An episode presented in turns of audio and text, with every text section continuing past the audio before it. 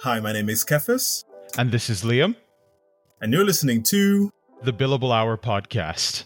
Okay, I don't know how that's going to fly with our listeners. Uh, I don't know if you guys like it, uh, but hopefully it plays well. Um, but today, we are very, very excited to say that we have a very special guest. Katie Stephens, could you please introduce yourself to our listeners? Hello, thank you very much for having me on the podcast. I'm very excited. I grew up in the Midlands and then I went to the University of Reading and graduated with my law degree in 2021. I then did a master's degree at UCL in law and social justice. I then worked for a local authority in care proceedings, and in that year, I applied for pupillage and I got a specialist family law pupillage, and I'm currently studying mm. the bar course at ICA or ICCA. ICA. God, yeah. different things. So, one of those. But aside from law, probably important to say, I'd say I like crafting.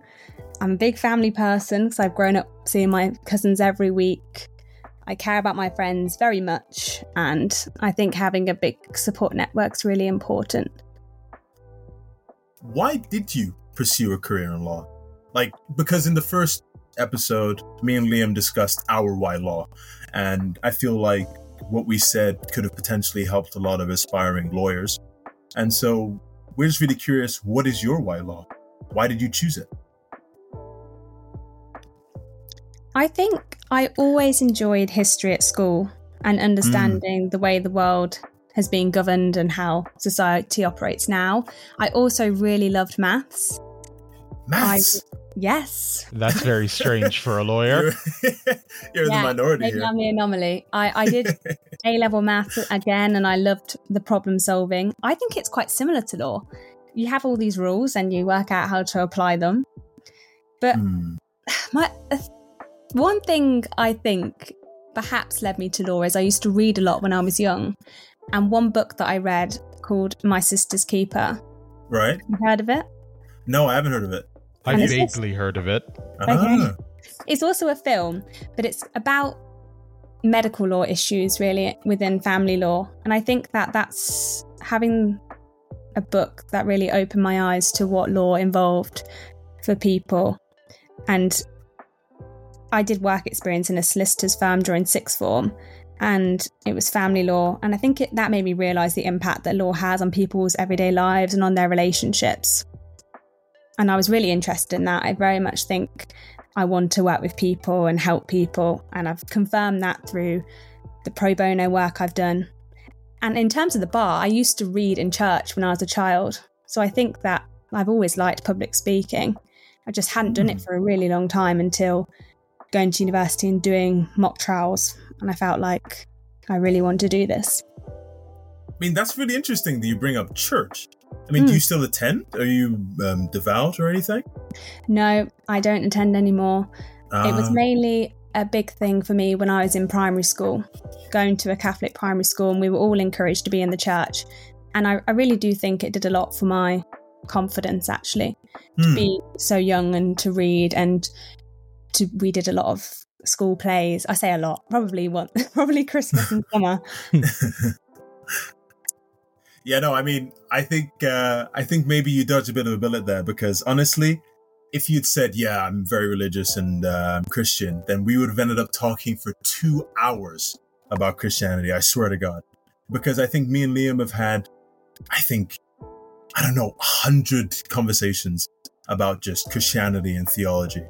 So I think avoiding the biggest tangent of our lives was probably good there. Yeah, probably for the best. yeah. Um, but I mean, did you have anything else that you you wanted to say about uh, you know you pursuing your career in law? Because I think there's a little bit more that you could definitely develop. Because from what we've talked about on LinkedIn and such, I feel like there's a lot more um, that you have to say, and I think you have a you know a lot of important and key things to bring up about your why law. I applied for a week's work experience in a local family law solicitors firm to me. We were encouraged to do that at sixth form. And I think that's probably where I really realised that I definitely wanted to do it.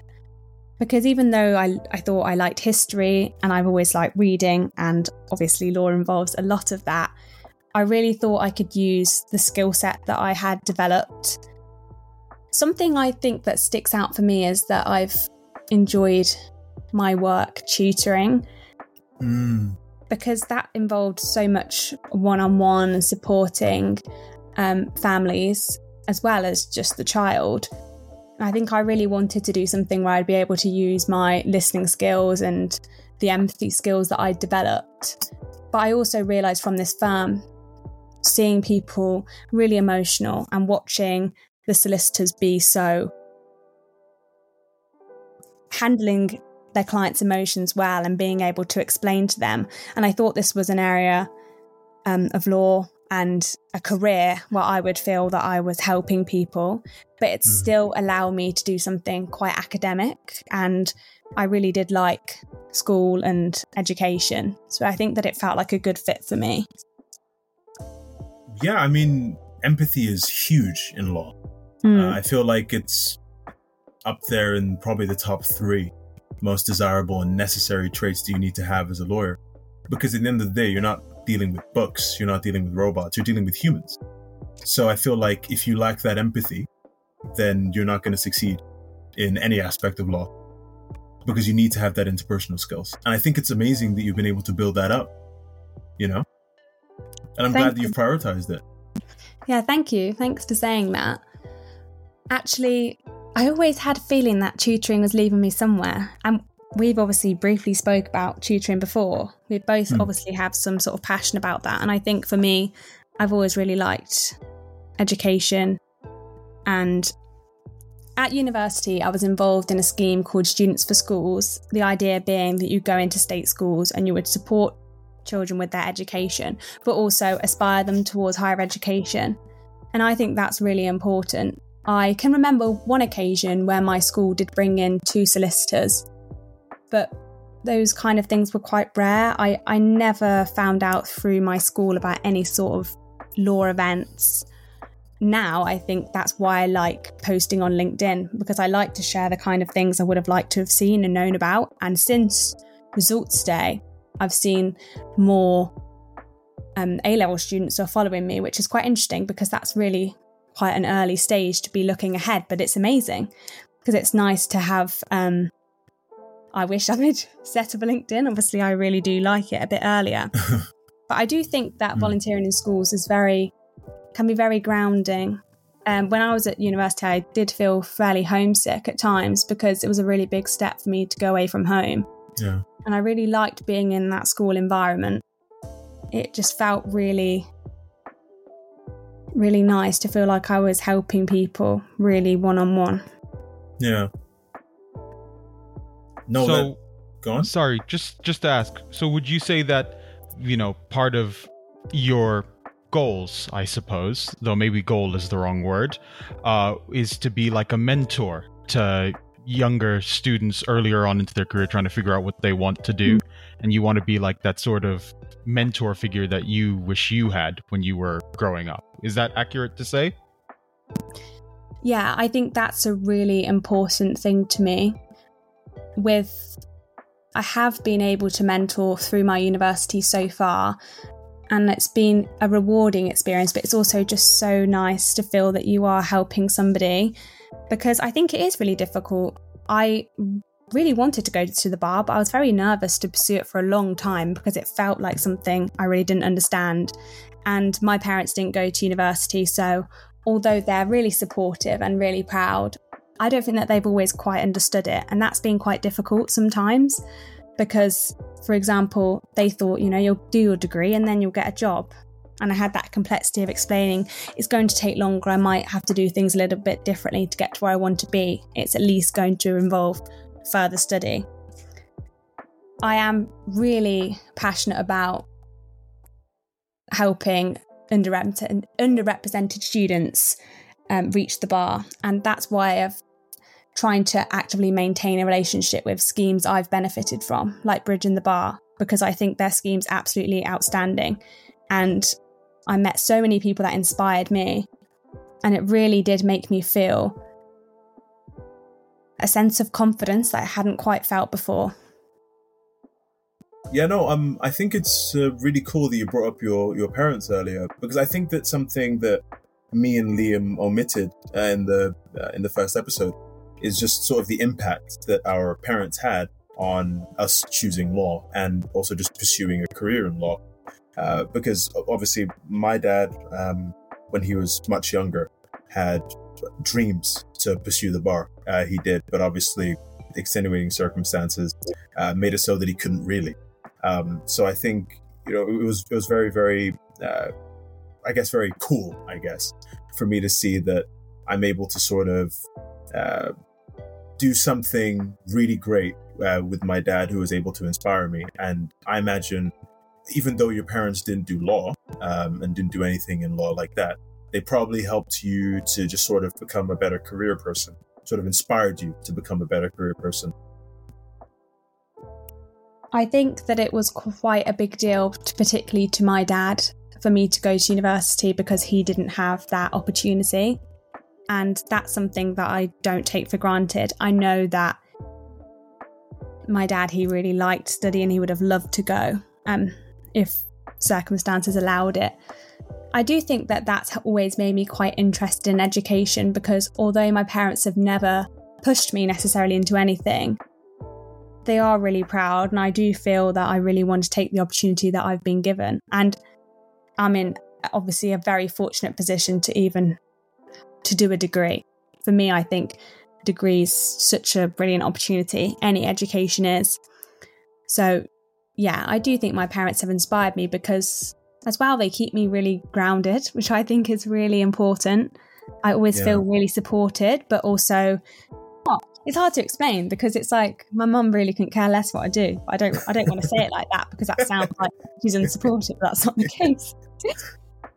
I think though what you're looking for to say is that your mom doesn't push any expectations onto you. She lets you choose what you want to do and she's happy as long as you're happy. I imagine is what you're trying to say, right? Yeah, exactly. And I think my mom, I'm I'm inspired by my mom because she's a nurse. In fact, a lot of the women in my family are nurses or have been. So that was something I probably didn't think I wanted to pursue. Hmm. But I think for my mum, I've always thought she was really bright. She doesn't really think that. But I think to her, work is, you know, to be a nurse, you've got to really care about it. But yeah. my mum family was always really big. And I think that I've that's quite instilled in me that I want to work really hard. And I definitely get from my dad that really strong work ethic. I've seen my dad work so hard, and that's given me these kind of opportunities. But also, it's helped to keep me grounded, somebody to remind me that the things outside of life of law and my career are also really important. Yeah. No, that that's that's incredibly important work life balance and just sort of separating yourself from the mm. career because it's it's it's intoxicating because once you get into the in, into the groove of it um, you sort of start to get addicted to the work and yeah. i know that's something that i'm feeling now especially since yeah. you know I've, I've just um, started alongside you with the bar course um, and, and I know just with the sheer amount of work that I'm doing now, I know that in the future it's going to be incredibly difficult to maintain a work-life balance. So I think it's um, I think it's excellent that you're managing to sort of understand how integral it is to your um, just overall well-being. Yeah. And I think yeah. that it's important to say that it's not always been that way. It's really over the past year that I've gained that perspective because I think for maybe you'll both relate to this. I'm not hmm. sure. I had so much of my identity tied up in law for a really long time. And I was, you know, giving so much of myself to it. You're studying full time, you're applying for things at the weekends. And when I was applying for pupillage, I was working full time. I was doing mock interviews in my lunch break. I was writing applications in the evenings. I was doing Bridging the Bar events on the weekend. And I was doing application uh, interview prep, and it was really intense. And I think for me, having friends who really look out for you, and my friends that don't do law as well, they also give me that perspective. They absolutely were. They cried when I told them that I got pupillage. They were so excited and happy Oh. for me. But also at the same time, having friends that remind you it's going to be okay either way. That's important because I've experienced really, I think I've spoken to you about this briefly before, but really bad anxiety, which I Mm. think does stem from the pressure of wanting to achieve and not having Yeah. enough time off. Yeah. Yeah. No, I- And can I, I? I would just like to ask a question about something you said earlier, actually, Okay. because uh, and it's also tied on to what you just said. Um, so you said your parents initially didn't realize that you know you get your degree and then you don't just automatically get a job in law. You know, you have to still, you know, get yourself in your case a pupillage. Yeah. Um, so you said you were working full time when you were applying for your pupillages, correct? Yeah, that's and correct. s- and so I just feel like it's important to say for any of our listeners who might be in a, a similar position to how you were before you got it, it's that you know you don't have to have a pupillage or training contract straight away coming out of university. Mm. Um, for most people, they don't get that. Instead, they get one afterwards because I believe. Uh, because it's something me and Kev have spoken about many times before, but some, for like solicitors anyway, the average age of entering yourself onto the role is is 30. So the average solicitor, when they complete their training contract, is 30. So you don't have to get a pupillage or a training contract straight out of university. You've got loads of time. I, I actually would like to add on to that from my own personal perspective, but also a couple of my friends I've spoke to recently. I actually didn't want to become a lawyer straight away either. I was not ready, and I don't Mhm. think I was in the right mindset. I think that I was in a place um, where I was struggling. I was really struggling. I was feeling really down, and I think Mhm. leaving uni can do that to you yeah. really Yeah. hard to leave that life Mm. behind and i really struggled with that but also i didn't feel quite there i knew i wanted to pursue the bar and i was passionate about it and I, I felt unable to say that to people around me in case people perceived it as a lack of interest but actually it was that year where i worked and i was working for a local authority and i was doing family work and i was interacting with barristers and i just suddenly had this feeling like i'm ready for this and i mm. do think that's because i gained an insight into what it was really going to be like. And I realized how significant these cases were for people. But also, I was having interactions with barristers and thinking, I think I could do this. Yeah, and that that's so key. Man, I haven't had the opportunity yet, but I haven't really talked to many barristers yet. Um, besides from when I was marshalling, where I talked to a few. But I think Yeah. the lunch would be a good introduction. Uh, the, so we're having a members' lunch at uh, our end of court on Tuesday. So fingers crossed. I mean, not even fingers crossed. I will definitely be talking to many, many uh, barristers. But I think um, a decent way to segue into our next question. Before, for a little bit, I hand off to Liam to ask you a couple of the questions. How on earth do you get a pupillage? That is, I think, the most important question that you could ask for anyone trying to be a barrister because it's one in 20. One in 20 people who apply get it. That's like a 0.016% or something chance like that. Like, I, I think it's very important that you sort of say how you managed to get it and, you know, what it entailed and all of that. What did your, you know, application process look like? What did the interview process look like? And any tip do you have for, you know, anyone applying for pupillages? Because for most of the chambers, the applications start in a couple months. So at the beginning of 2024. And then they end in February, I believe. So yeah, if you could just give a, uh, just a rundown of the process. You apply for pupillage either six months ahead or 18 months ahead because some chambers are recruiting for the coming September or, or October and summer for the year ahead.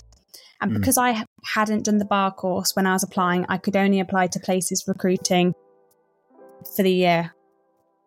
For the next. For the year ahead. 2024. Couldn't articulate myself.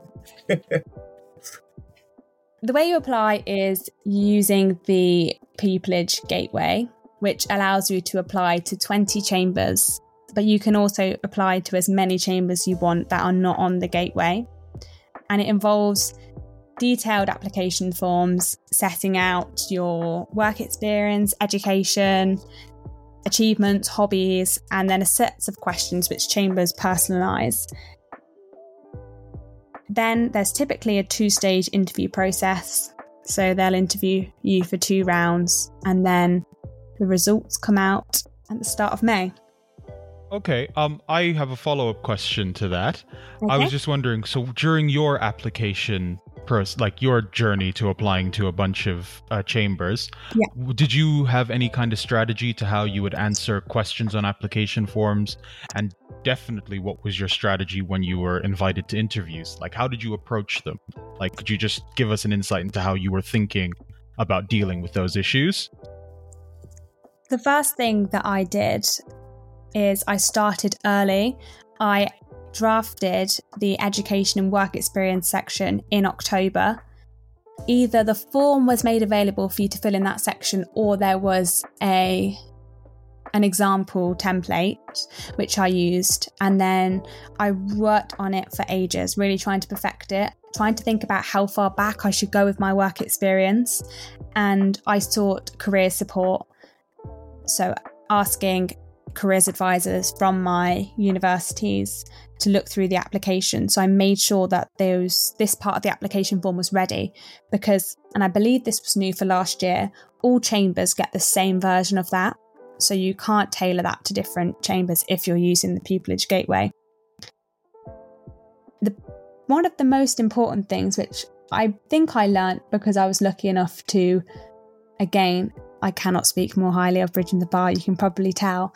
But hmm. because I'd had the opportunity to speak with people there, I knew that it was important to tailor my applications. And looking back on the the ones that were successful for interview, my most successful were the ones that were well researched and not the ones that name dropped. And I think that that's something I really didn't understand at the time. For some chambers, I attended all of their webinars and I'd seen their cham- I'd seen members of their chambers in court and I had name dropped that. And at the time I was trying to show I can see I've seen the kind of work that your members do and I'm really interested in it. But I don't think that was as effective as the chambers I wrote about, where I'd done my research. I'd looked up their members, I'd read the judgments that their chambers had been in. I'd gone to the open evenings, I'd gone to different talks. So I went to the Midland Circuit talk, for example. I watched pupillage fair talks available on YouTube. And I tried to use that to link my own values to each chamber's I another thing that I did, which I don't know how how, how much again for any of these questions, I'm not sure what led me to get interviews, but I tried to look at the ways that they describe their barristers in their profiles, and I tried to use those words. Um, trying to pick out which of those things I related to.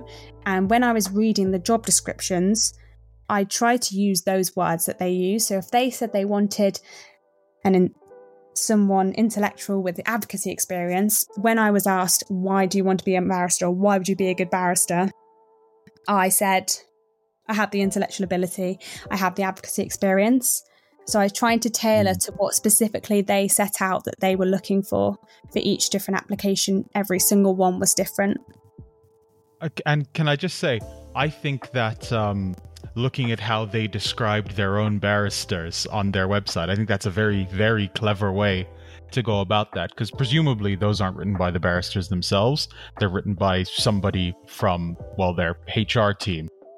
Um, I have I have absolutely no idea. But I think Yeah. when, you're writing, when you're writing these applications, it can be obviously really overwhelming. I'd, I'd never done it before, and I thought, well, I'm going to get going to try and get a feel for the barristers that they have, and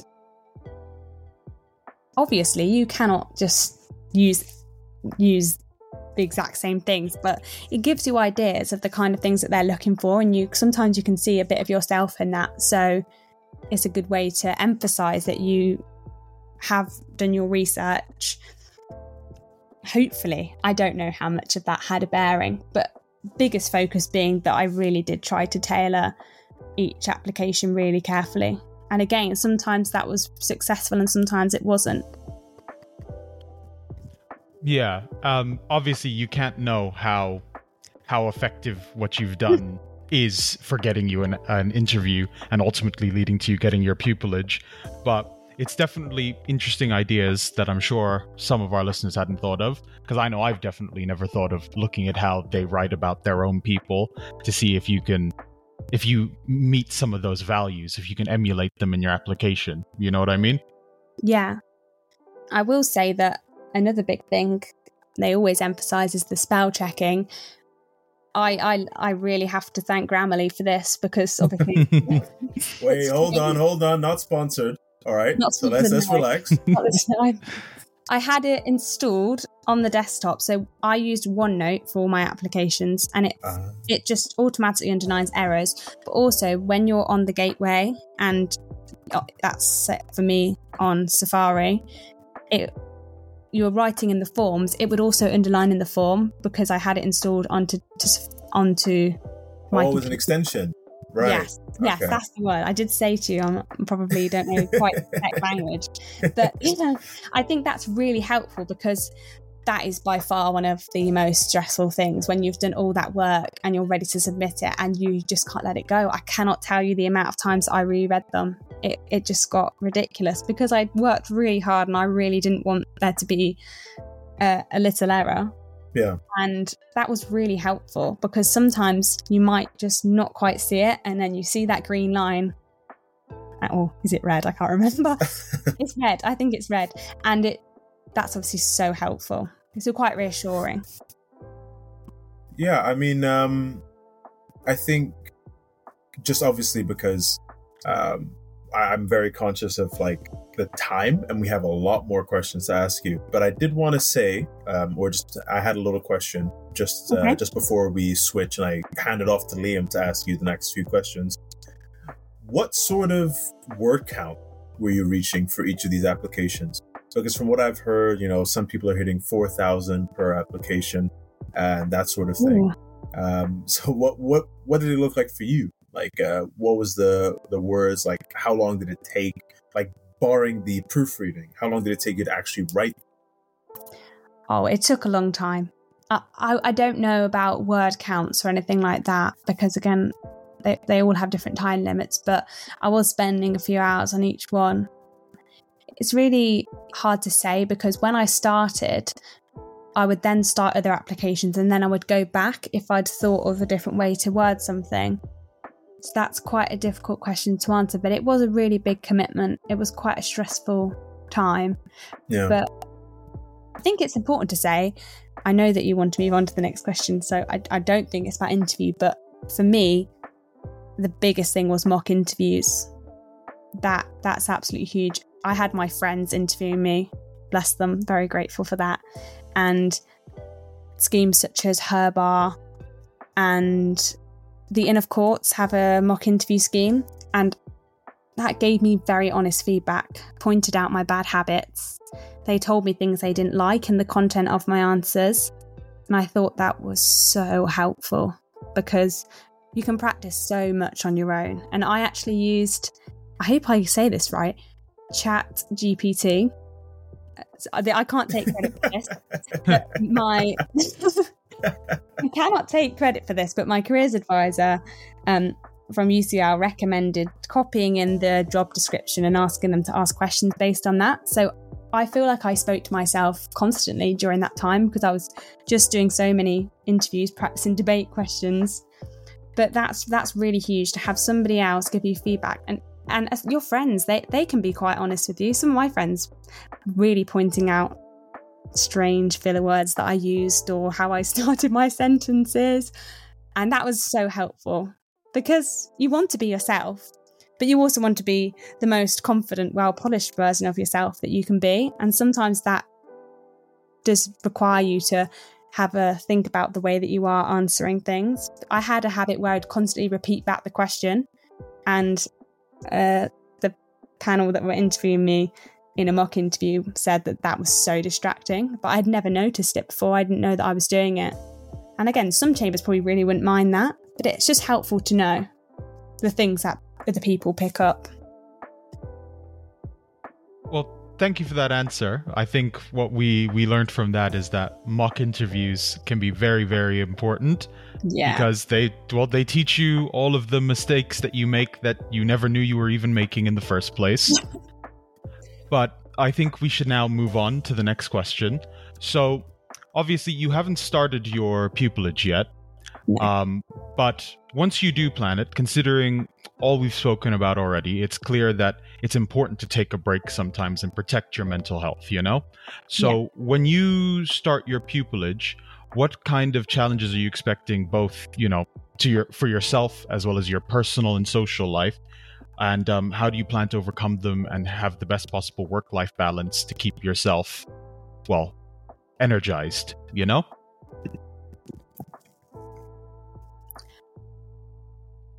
I think a big thing will be that family law can be a very emotional area of law. And I definitely experienced this when I started working at the council. And the way I dealt with it then was reaching out to people, my my own support work, support network, so friends I had that also worked in law, but also my the solicitors that I was working with or my peers if something was particularly upsetting. I think uh, openness, that vulnerability is really important. I'm something I'm going to take with me and make sure that I I speak to my supervisor and maybe my fellow pupils and also just my friends. And actually, I did go to a talk recently about mental health and the law, and they were talking about that importance of therapy. And I think all of these things are really important. And I have access support from LawCare, the charity before and I had a peer mentor through them. So I think that's something I would also be open to doing again because I think it's a great charity and it was really helpful to have somebody who related to my experience. Stress. I mean, I completely get what you're saying as well about a work life balance. It's potentially a very stressful job, of course, and stress really does impact me in terms of sleep and anxiety. Starting the bar course has really, really shown that that's still a thing. Um, I think for me, having hobbies and friends outside of law, again, that ground me, going to my exercise, spending time with my family is important. I, mentioned earlier my cousins are really, really important to me, and I'm the oldest. So none of them really know what I do, and they probably. And the nice thing is that children don't really care what you do; they just care that you're there. So I think I really want to make sure that I, when I am off work, I'm I'm really present, and I remember how much that part of my life means to me. I think it's also important to say, and I don't know whether either of you have will it relate to this, but I think I am quite fearful of imposter syndrome. I think for a long time I felt quite fearful about pursuing the bar and being the right fit. And I think that's that's something that probably never quite goes away. The barristers I've spoke to at least say that and the interesting webinars that I've been to also talk about that. So I think I'll need to continue to work hard and remind myself that I worked really hard to be here. That's obviously really important. This is going to obviously be a really big learning curve. So I want to make sure that I rely on the support network I've developed, people I've been made friends with over the years in law, but also outside of it. And my parents, they're probably the biggest part of that, reminding me what's, you know, that it's important to manage stress and look after yourself. Yeah, I mean, I mean, I'm, I'm really glad that you even brought up imposter syndrome because this is a topic that me and Liam have been bobbing around with for a while. Uh, Yeah. Sort of thinking about how we're going to integrate it because it's it's really important that we discuss it. Um, I mean, I I experience imposter syndrome to this day. I I regularly think, uh, am I am I capable? Uh, like, am I actually like physically capable of qualifying and you know achieving all these goals that I have and reaching the best version of you know my, myself that I, I- I believe to be myself anyway. Um, so I, I think just understanding that, especially in our position, um, like we've we've got a degree, you know, we're, we're studying the bar course. We we we've done so many different things, you know, volunteering, different work experience, all of these things. So I think it's just so important that once you have accomplished these things, just know that you didn't accomplish them by accident Um, it, Yeah. it wasn't just thrust upon you from the skies. Uh, it's something that you worked for. It's something that you were mentally and physically capable of accomplishing. So I think um, trying to separate the facts from the fiction, because imposter syndrome is fiction. Um, for many people who experience it, it's fiction. It's um, your your mind playing tricks on you, which is something that I like to say very often, because it's true. Uh, because it's it's never really founded in reality. Um, Mm. because I think for uh, especially because you say that you know it's something that you know barristers experience, right? Like qualified barristers. Uh, that's what you said earlier, right? Um, like, Yeah. like how is that even possible? You know, like it's it's clearly it's clearly um, a, a part of your brain that is just being a bit silly and it's just sort of taking over and making you doubt yourself. And uh, you know, especially it, with regards to barristers, like they they they've reached the the top goal. They, they, they've reached the pinnacle uh, that they've been practicing for years now, and they're clearly very good at it. Otherwise, they wouldn't be barristers anymore. So, uh, if it permeates even into the you know the uh, the highest qualified people in our uh, profession, then uh, it, it, it's clear that it's something that's not warranted. It, it's not legitimate.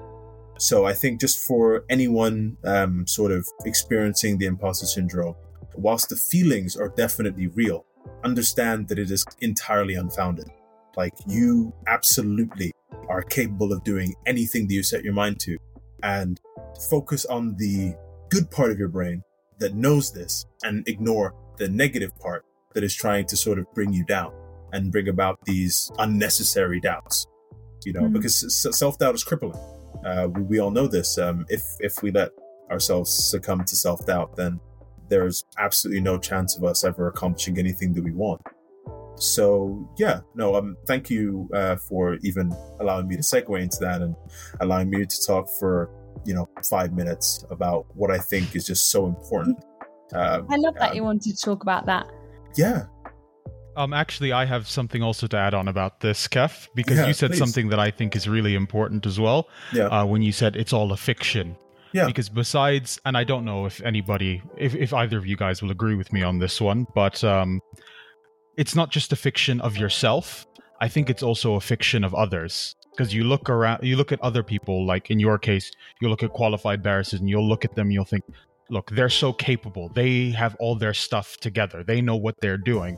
Whereas I feel like I don't know what I'm doing. right. But I think the real truth is that obviously, you know, we can't speak to them and ask to confirm this, but I'm pretty sure the the real truth is that they also feel the same way. They Yeah. feel like they don't really have it all under control, and I Yeah. feel like you never really feel like you have it under control, and that's okay. yeah, that's completely Yeah. fine. I think that's so true. So Yeah. true. Even when I got pupillage, I really felt worried for a long time afterwards, thinking, wow. I even said when they called me, I'm worried, like, can you confirm for your email this is real? Because I really can't believe it. They were lovely about it. They were so lovely because obviously it's very um, shocking call to receive. And they were like, I can confirm this is not a joke. But I think even starting the bar course, that I, I feel very, you know, really fearful about that. And again, like you do really doubt your capabilities. And actually, these just things are just a challenge, and you know they are going to be difficult, but it's having to try and persevere with that feeling. And I, I think uh, the reason why I love what you're trying to do with the podcast is opening up the conversations, being a bit more vulnerable. I think I would have really benefited from hearing that a little bit more because I've been so inspired over the years by barristers who have done talks about their careers. But sometimes it's a little bit reassuring to hear from people, yeah, I feel that way too. I've struggled too. I've felt that self doubt too. And I think that that's why I've met some really good friends in law who have been like that. And we've actually bonded over that. And you're able to really lift each other up when you need it. And that's really, I really appreciate my friends that do that for me. Yeah. Having a good support network is always key. He It stole makes- my line. He stole my line. We didn't even write anything, but he stole my line. Oh my god. Okay, okay, I'm sorry to steal I your see. thunder. I see how it is. But okay, I think we should move on to the next one. But that was that was a brilliant conversation. Yeah, no, Um, very important. So anyway, so Katie, the next question is, uh, how do you stay up to date with changes in the legal field, and um, how do you plan to continuously improve your legal knowledge and skills as you progress in your career? For me, I like to stay up to date with podcasts, webinars, newsletters. I think that that's quite good. For me, particularly in the lead up to application season and during interview season, I was also reading judgments. I have since stopped doing that. I, I have to admit, for now. um, um, I, the in terms of family law, there are some just great podcasts which are really helpful and they are produced recently so that's really helpful uh, it's probably helpful to say sorry and I'm, to divert from your own podcast Oh God, she's gonna plug Sorry. someone else. i'm going to plug others Oh, Um, some Yeah, of them on. I love. Some of them I love, which I think is helpful to say is pump court chambers do a really good one. Resolution, unit chambers. There's one called family law and lattes. And actually, I hope I'm pronounced this correctly. Gresham College. They obviously do a big mix of things, but they did some really interesting ones about law. Is that the one in Oxford? Or is that Cambridge? I don't know. okay. Sorry, I don't know. But I yeah, they're they're just they're really really good. And in terms of email newsletters, there's so many good ones for family law, like Family Law Week. St Mary's do a good one. Webinars. I really like a webinar when they're running them. Chambers often run different ones about different areas of law and especially when they're trying to do updates, they are aimed at practitioners, but usually anyone can go. And sometimes I was trying to do that to try and get to know a chambers a little bit better, because some of the things I'd kind of read online was that potentially if they're talking about that, that might be because they've got a lot of work in that area, or they're trying to develop a specialism, or they have a specialism in that area. So I was trying to understand what parts of family law were they quite focused on. And actually, I think there's also, in, terms of keeping up every day with the news, there's a podcast called Best of Today, which is really good because that was also quite important when you're being asked topical questions in interviews. I don't, I don't read um, the new. I do have the news app on my phone, and I'll read it every so often. But I found it quite easy to digest in podcast format. Mm. I do really like a podcast. yeah, I think whilst I'm working, how will I continuously improve? I think asking questions in in my last job for the council, I think I learnt so much from that because I asked for more responsibility and asked questions. And I think that, that I've learnt that that is really important. And actually, at the moment, since starting the bar course, I've been to court to try and put the criminal litigation in context. I think that's quite a helpful thing to do. So I think I would continue to play an active part in attending these webinars um, as I progress in my career to make sure that I'm up to date. Yeah. Um, and sorry, just a follow up question. Yeah. And now I appreciate that this is. I, I, I appreciate I probably already know the answer to this one, but Okay. just in case I'm incorrect.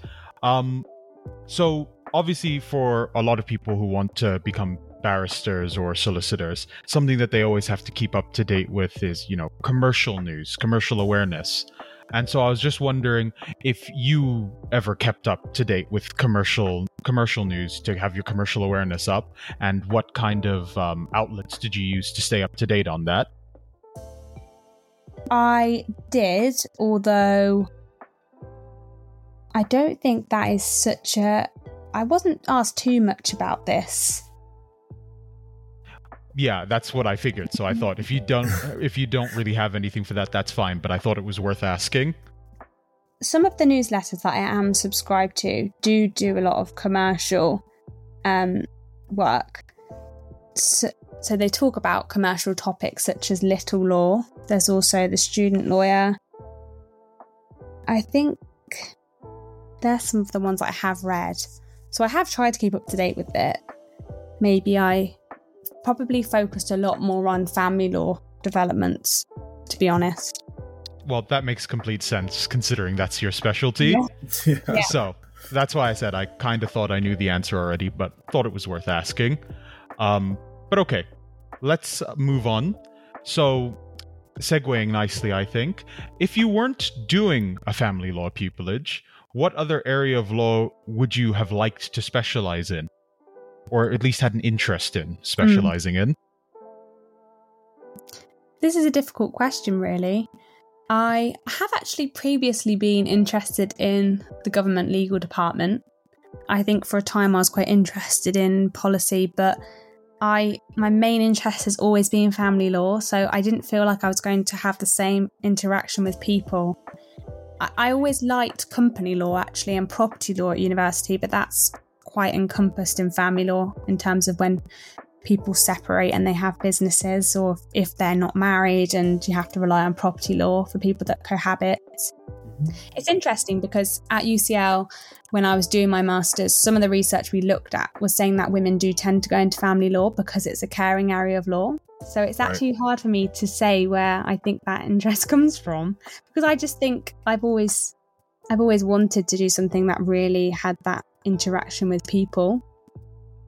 And I think family law I'm just best suited to. I didn't really answer the question. I think I diverted away from it. That's okay. No. Let... Oh, sorry, Kev. If you want to say something, go ahead. No, I was just gonna say no. I think she answered it. Um, I think you answered it pretty well. Um, I think it's just funny that you mentioned um, company law and um, family law being like intertwined, because I remember when we were doing uh, corporate governance in third year, uh, I remember one of my favorite cases being um, Prest v. Oh my God! Yeah, you you know it. You know it. yeah. I mean, I think we have different reasons for why it was our favorite. Oh. But oh. what, I mean, no, reason? Mine because look, lifting the corporate veil and all that is really cool. But they were Nigerian. Come on, he was Nigerian, and I was like, that is awesome. The minute I saw that, I was like, this is going to be my favorite case forever. I, I don't um, care. I don't care about the outcome, right? I don't care about anything else. Like that, this was before I knew the full facts of the case. I don't care about anything else. This is my favorite case of all time now. I think it's such a good case, and it is actually a family law case. Yes, that's probably why I liked it. But at the time, I didn't realise that it was quite intertwined. It was more when I was actually doing research for Chambers that I realised actually, I don't know whether it's how much company law it is. Well, I guess it is if you are having to look behind the corporate veil. I think that would be mm. quite interesting to have that mix to bring company and family law in. No, sorry, company and property law in. Keeps it just add something different, doesn't it? Something yeah. different to look at. I hadn't really thought about it really before even studying that case in company law, how that could be a big thing. Yeah, but I imagine just when you like started reading it a bit more and getting a full understanding of the case itself, you started to see how it links so closely with family law. Yeah. right? Oh yeah, I really liked that that area in company law. I think that was my favorite. Yeah, I missed that. really? Yeah, really missed that. Really missed that. yeah. um, but I feel like Liam was gonna say something. Yes. Um, I'm just going back to the pr- the previous question, as in what would you have done other than family law? I was just gonna s- make some suggestions and just say if interest or no interest. Okay. So, and keeping it on something because you said you want to do something that helps people. So, yeah. criminal law, uh, assuming you're not prosecuting. Well, even then, if you're prosecuting, you're helping people. But just criminal law, did that have any interest for you? I think when I was doing mock trials, yes, but based on many pupillages I've done, I didn't I didn't think that it was what I wanted to do. I found it really emotional, and I know that family law is emotional as well.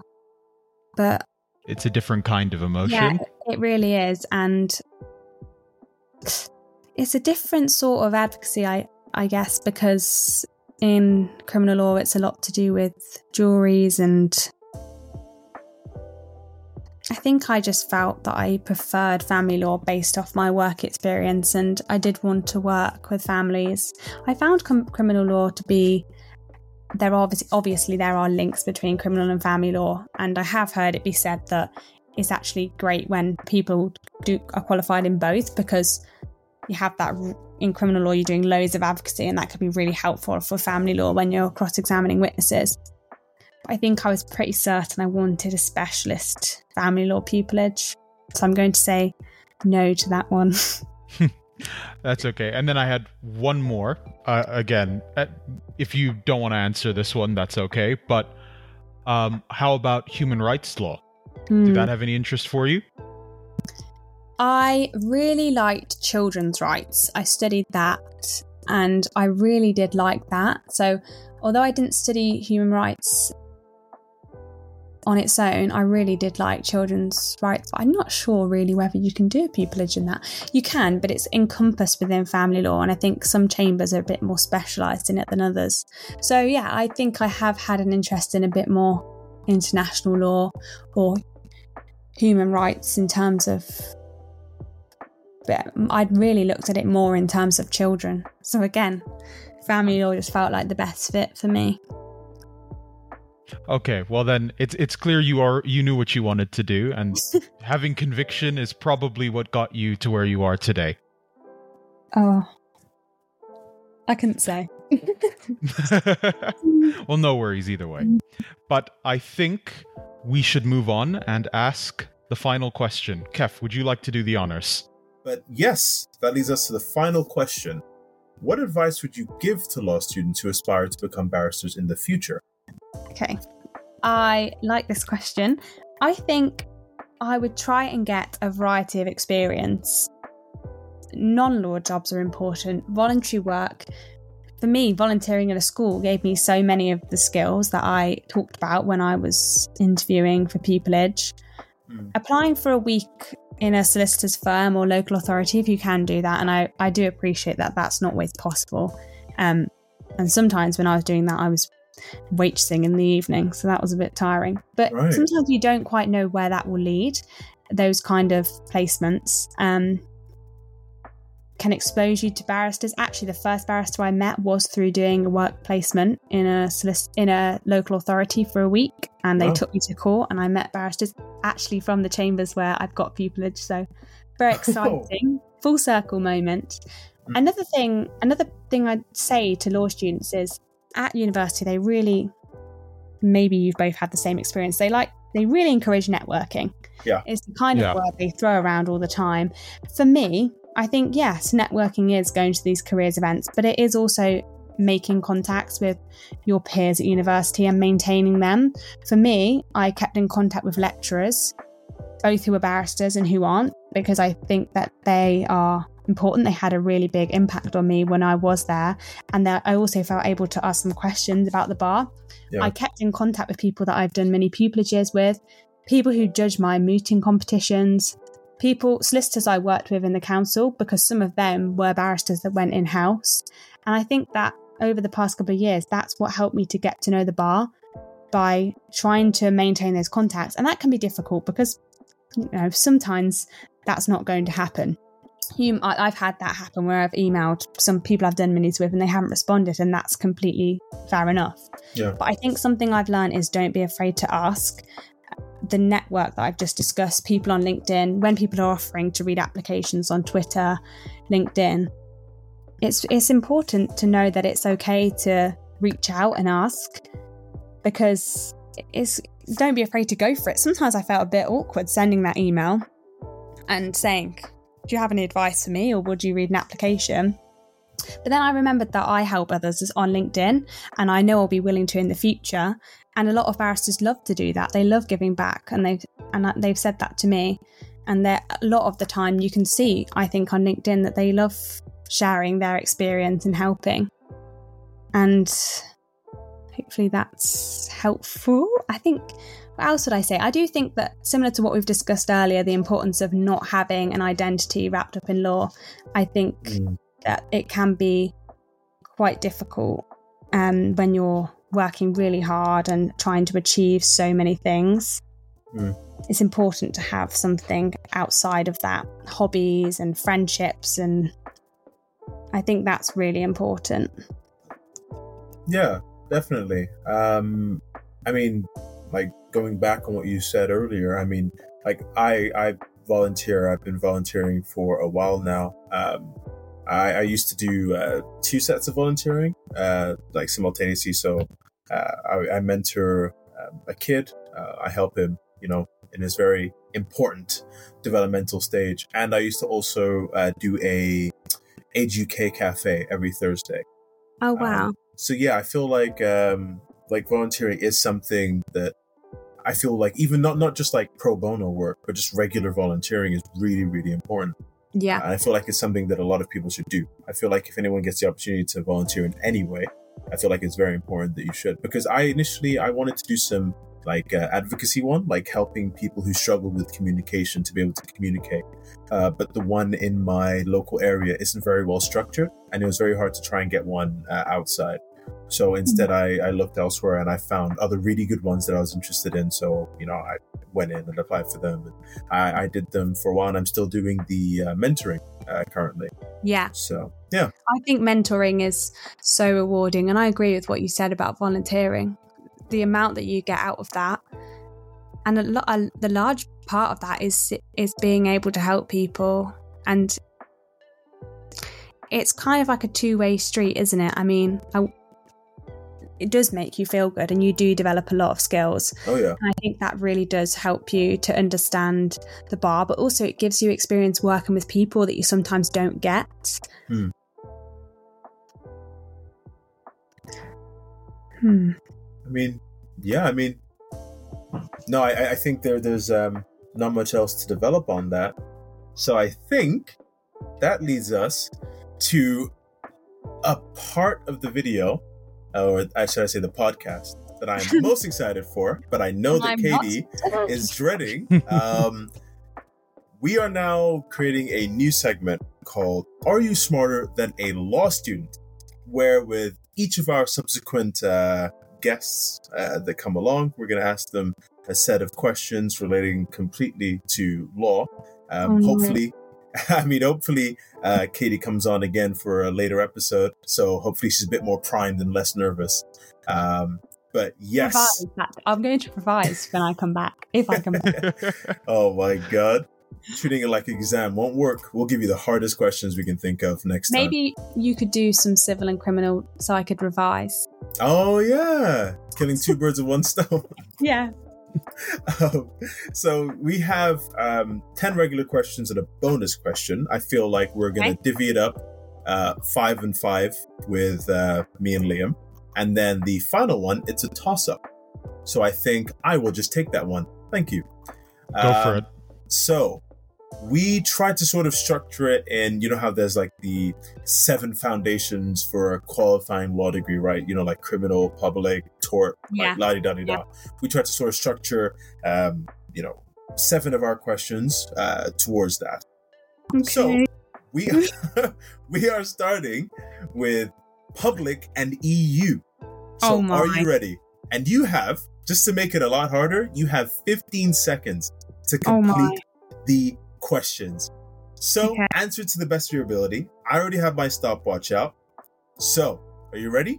It'll start the minute I finish the last word. Okay. So, unless you really can't hear me, I'm not going to repeat it. Okay. Okay, so listen. All right. What does the term ultra vires mean?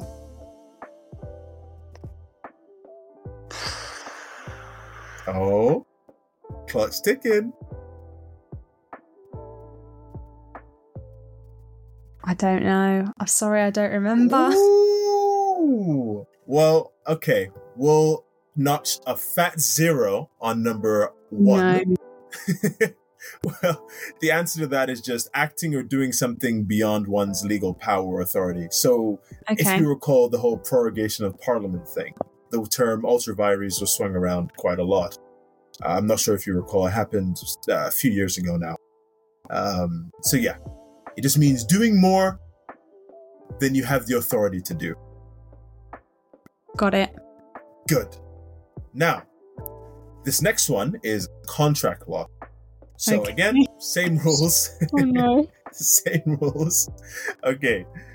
Can you name the four basic elements needed to create a basic legally binding contract? I think so. Offer, That's one.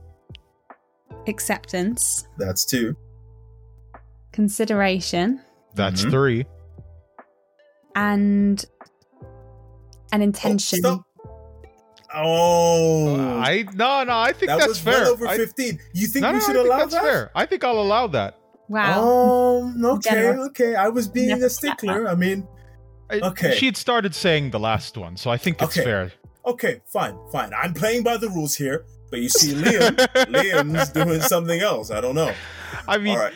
it's kind of clear she was gonna get it. I don't know, bro. 15 seconds and 15 seconds. But Katie, please finish. It's an intention to create a legally binding contract. Yeah, I'll give that. I'll give that. Come on. What are you Okay, talking okay, about? okay, no, okay, no, okay. no, no. You're being too much This of a stickler. This That's happens the same every thing. time. Every time me and Liam play games, okay, he's always like, "Wait, bro, please. Like, I'm pretty much saying the right thing." And right, you are. But I'm playing it by the book. Okay. I'm Oh. joking. I'm not this time round. I'll, I'll, I'll, I'll, I'll get that one. I'll, I'll allow you that point. Okay, yes. thank you. So that's one out of two. Just You're so you know, the pretty well. phrase Kef was looking for was an intention to create legal relations. But you basically Ah. said that. okay. Yeah. Well, I I haven't studied contract law since 2019. That's my Yeah. defense. Wait, did you? Wait, sorry. Just a quick sideline. Then, when did you actually start? Just like really quick. Like, I when did you actually start? University Yeah. in 2018. 2018. So a year before, Before me then. us. Yeah. Yeah. Okay. Anyways, enough of that. So, this one's a family law question. Oh no. All right. I thought I'd want this, but now I'm even more nervous. Okay. All right. So there are two possible answers for this. Okay. Um, Listen carefully. What was the statute that brought about no fault divorce? Oh. The Divorce Act? Uh, Divorce, and, Red- Divorce and Dissolution Act or something like that? what year? 2022? No. Oh no, is it 23?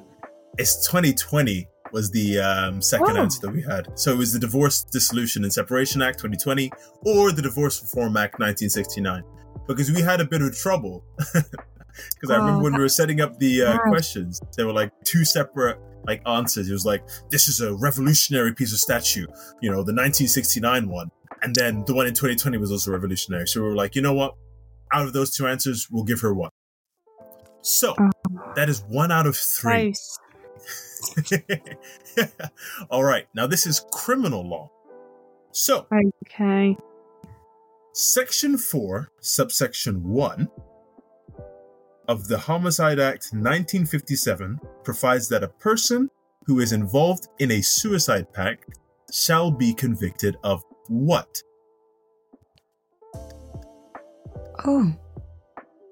Now, let me just like because I think I, I just remembered this now. Um, I'm going to give you four uh, options to choose from. Okay, that's generous. Thank you. Yeah, yeah, yeah. Because I feel like that was a better way to structure it. So, is it A, manslaughter, B, murder, C, attempted murder, or D, wounding or causing GBH, which is general bu- uh, Grievous. grievous uh, bodily harm? Yes. So, go. Manslaughter. Final answer? Yeah. Ding, ding, ding! Yeah. Correct. Bingo! Nice. See, don't doubt yourself, guys. Remember that. No self doubt. Now, I think I'm gonna be having the yeah. So for Yeah, you tort get law, that one. okay. Now this is a classic. It is a classic question. Classic, Okay. classic, classic. It's just the one case that everyone thinks of. So, what is the name of the landmark tort law case that established the neighbor test and laid the foundation of the modern law of negligence? Go. Well, I thought it was Donoghue and Stevenson, but when you said famous one, but neighborhood test. I, Final I, answer, three seconds. I can't. Nothing. Yes. what does yes mean? I think that means yes, final That's answer. final answer Okay. I haven't got another answer. okay. Well, yes, it was Donoghue v. Stevenson. Okay. So now I'm going to hand it over to Liam, and he's going to do the next five questions. Okay. So, and just to say, halfway through, I think that's three out of five. Is that correct, Kev? Um, let me check. One, two, three. Yes, three out of Three five. out of five. Not bad. So, we start the second half and we start with the family law question again. So, uh, what act redefined the rights of married women and allowed them to own property separate from their husbands? Your time starts now. oh.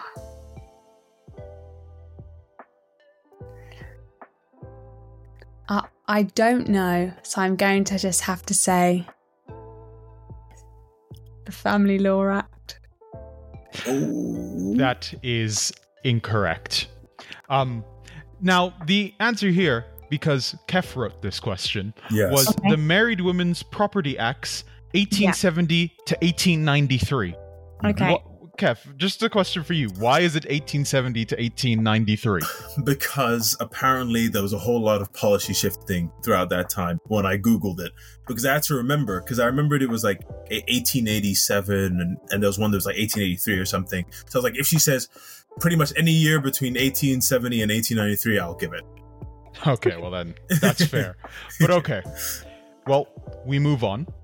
And your next, the next category is criminal law once again. And your question is What is the age of criminal responsibility in England and Wales? Your time starts now. 10. Is that your final answer? Oh, God. Mm. yes. Well, good. I was about to take it as your final answer anyway because your time ran out. Uh, and you're correct. It is 10. That's good. Okay. Your next question, we break outside of the categories here. Oh no. And so your question is just simply what word describes legal theory or the theoretical slash philosophical study of the law? Your time starts now. Jurisprudence? Brilliant. Correct. Quick. Correct. Okay. So we go into question nine now. You're two away plus a bonus question for f- just for fun from finishing the quiz. Question number nine is a land law question, Oh. and this asks: In land law, can you name the two forms of co-ownership of property? Your time starts now. Is it joint tenancy and tenants in common? That is Nice. correct. She's on a I'm streak. really into cohabitation law. I'm very interested in that area.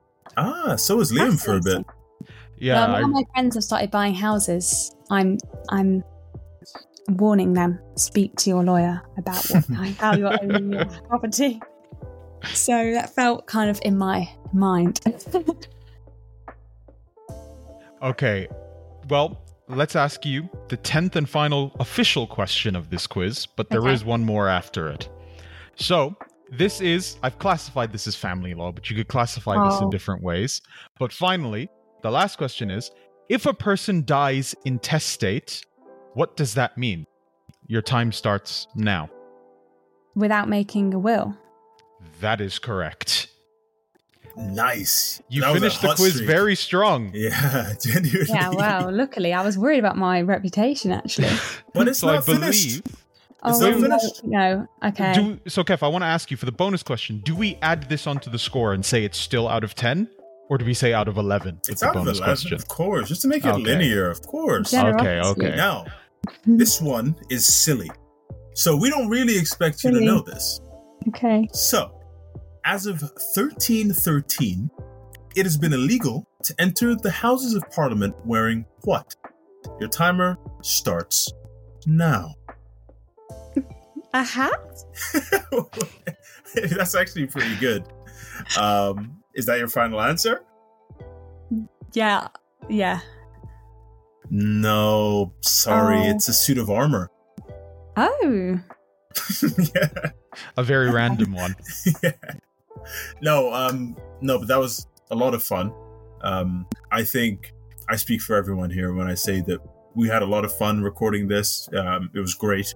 Uh, we're we're so happy that uh, Katie was able to come on. Thank you, Katie. thank Uh, you so much for asking me. It really means a lot to me. So I appreciate that. Yeah, thank you.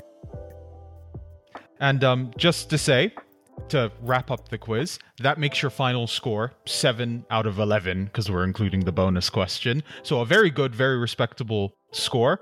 I would say round of applause, but I think that would sound terrible down the Oh, microphones. I think I think we could add Maybe you some could sound edit one in. effects. Yeah, we could edit one in, yeah. So let's do that. We'll edit in some applause.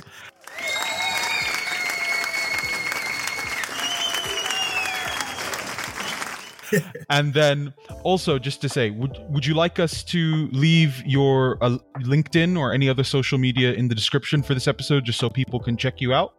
Yeah, you can leave my LinkedIn if you want to. Yeah. okay well then we'll do that. Thank but again to echo the words of kef thank you so much for coming on. It has been a pleasure to record this episode and i hope this translates well to the listeners. But thank you everybody. I hope you enjoyed the episode. Please make sure to follow the podcast and leave a rating and like the podcast on whatever you're using Apple Podcasts, Spotify, Deezer, whatever it is. But anyway, thank you very much. And this has been the second episode of the Billable Hour podcast.